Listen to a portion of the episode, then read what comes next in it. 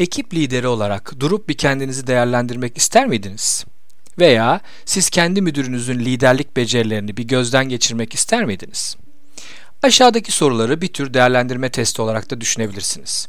Her soruya 10 üzerinden bir yanıt verin. 12 soru bittiğinde ortalamanız 8 veya üzerinde ise bu iyi haber. 6-8 arası ise gelişim alanlarını tespit edip üzerinde çalışabilirsiniz. 6 altında ise belki siz liderlik için doğru kişi olmayabilirsiniz. Bazı kararları tekrar gözden geçirebilirsiniz. Yine de görüşümü burada belirtmek isterim. Liderlik öğrenilebilir beceriler bütünü. Notunuz 6 altında olsa bile çalışarak çok iyi bir lider olabilirsiniz. 1. Öncelikleri belirleme beceriniz var mı? İyi bir ekip lideri ekibindeki çalışanların önceliklerini belirleyebilmeli. Onların ekibin vizyonu için en etkili bir biçimde çalışmalarını ve önceliklerini bilmelerini sağlayabilmelidir. Siz çalışanlarınız ile yaptığınız birebir görüşmelerde onların önceliklerini ziyaret ediyor, soruları netleştiriyor, birbirine benzer ve karmaşık olabilen işler arasında hangilerinin hedefe varmak için öncelikli olması gerektiğini çalışanınızla netleştiriyor musunuz? Çalışan iş tanımında ve iş tanımı içindeki önceliklerinden emin olmadığında bağlılığı ve performansı olumsuz etkilenir. 2. Çalışanlarınızın en güçlü yönlerini geliştirmelerini ve etkin kullanmalarını sağlayabiliyor musunuz? Çalışanlarınızı ancak onların güçlü yönleri üzerinden geliştirebilir ve bu güçlü yönlerini en fazla kullanmalarını sağlayarak şirkete ve ekibe en yüksek katkıyı vermelerini sağlayabilirsiniz. Ekibinizdeki çalışanların güçlü yanlarını biliyor musunuz? Bununla ilgili onlarla da konuşuyor, onların nelerden hoşlandıklarını, hangi işleri yaparken kendilerinden geçtiklerini, hangi işleri yaparken başarı gösterdiklerini biliyor musunuz? Çalışanlarınızın ancak güçlü yönlerini daha da güçlü hale getirmeleri ve bu yönlerini en sık kullanmalarını sağlayarak onların bağlılıklarına ve verimliliklerine katkıda bulunabilirsiniz. 3. Etkin delegasyon yapabiliyor musunuz? Delegasyonun 5 seviyesini biliyor musunuz? Kısa bir süre önce bununla ilgili bir blog yazısı ve bir podcast yapmıştım. O bilgilere ulaşabilirsiniz. Bu seviyeleri inceleyip ekibinizdeki çalışanlarınıza bireysel yaklaşımlarla delegasyon yapabiliyor musunuz? Örneğin işlerin çok içinde olduğunuza dair bir geri bildirim aldınız mı? Veya hiç iş sahibi veya genel müdür olarak belli işleri delege etmekte zorlanıyor musunuz? Lider olarak etkin delegasyon sizin zamanı verimli kullanmanıza, ekibinizin sahiplenme duygusu içinde işleri yapmasına ve yönetmesine ve sizin daha stratejik, daha vizyoner planlara zaman ayırabilmenize imkan sağlar. Çok kritik. 4. Duygularınızı yönetebiliyor musunuz? Ekibinizde çalışanları dinliyor fakat duygusal olarak yükseldiğinizde kendi duygularınızı seziyor ve kontrol edebiliyor musunuz? Ekibinizden biri yüksek duyguların etkisinde bir davranış gösterdiğinde onunla bunun etkileri ve kontrolü üzerine sakin bir diyalog kurabiliyor musunuz? Ekibinizdeki çalışanların duyguları üzerine onlarla konuşabiliyor ve bu enerjinin olumluya dönmesinde onlara yardımcı olabiliyor musunuz? Sesinizi yükseltmeden konuşabiliyor musunuz? 5. Liderlik kararlarınızla şirketinizin finansal sonuçlarına doğrudan etki yapabiliyor musunuz? Her şirket belli bir misyon etrafında para kazanma amacıyla kurulmuş organizasyonlardır. Ekip lideri olarak ekibinizin eylemlerini gelire, kara, pazar payına, büyümeye dönüştürebiliyor musunuz? Unutmayın ki liderlik performansınız değerlendirilirken bu madde listenin en üstlerinde yer alacak. Sizin finansal sonuçlara katkı verdiren, ekibini büyütmeye, satışa, finansal performansa doğru götüren bir lider olup olmamanız en önemli kriterlerden biri olacak. 6 ilham verebiliyor musunuz?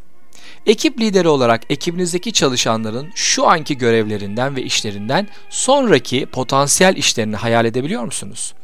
Ekibinizin sizin çok iyi bir lider olduğunuzu düşünmesinden daha değerli olan kendi potansiyelleriyle ilgili olumlu düşünmeleri ve bu yönde eylem planlarını canlı tutmalarıdır. İlham vermek birinin harekete geçmesini sağlamak, onu heyecanlandırmak ve eyleme geçmesini sağlamaktır. Ekibinden başka liderler çıkaran lider olmak belki de liderliğin onur damgası olarak kabul edilir. Ekibinizdeki tüm çalışanlar kendi potansiyellerinin farkındalar mı? 7. Ekibinizde güven uyandırabiliyor musunuz? Güven karakterinizle, becerinizle ve iletişiminizle sağlanabilir ve zaman alır. Bir anda da yok olabilir. Dediklerinizle yaptıklarınız ne kadar uyumlu? Sizin davranışlarınız kendi değerlerinizle ve şirketin değerleriyle ne kadar uyumlu?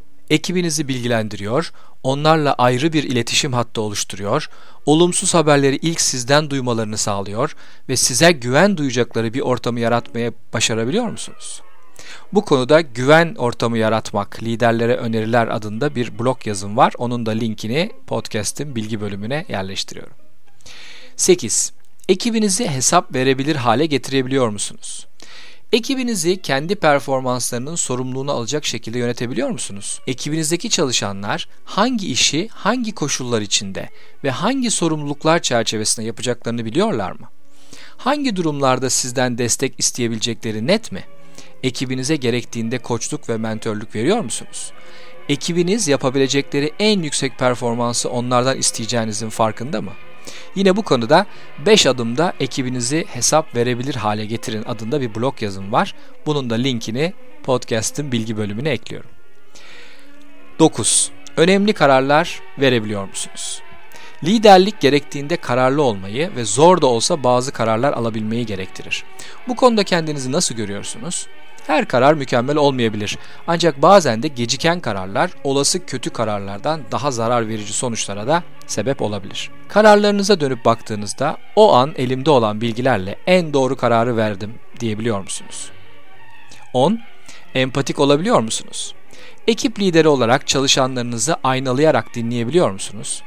Onları tam olarak anlayabilmek, düşüncelerinin kök sebeplerini bulmak ve tartışmak, kendinizi onların yerine koyarak çözüm yolunu birlikte bulma akışını sağlayabiliyor musunuz?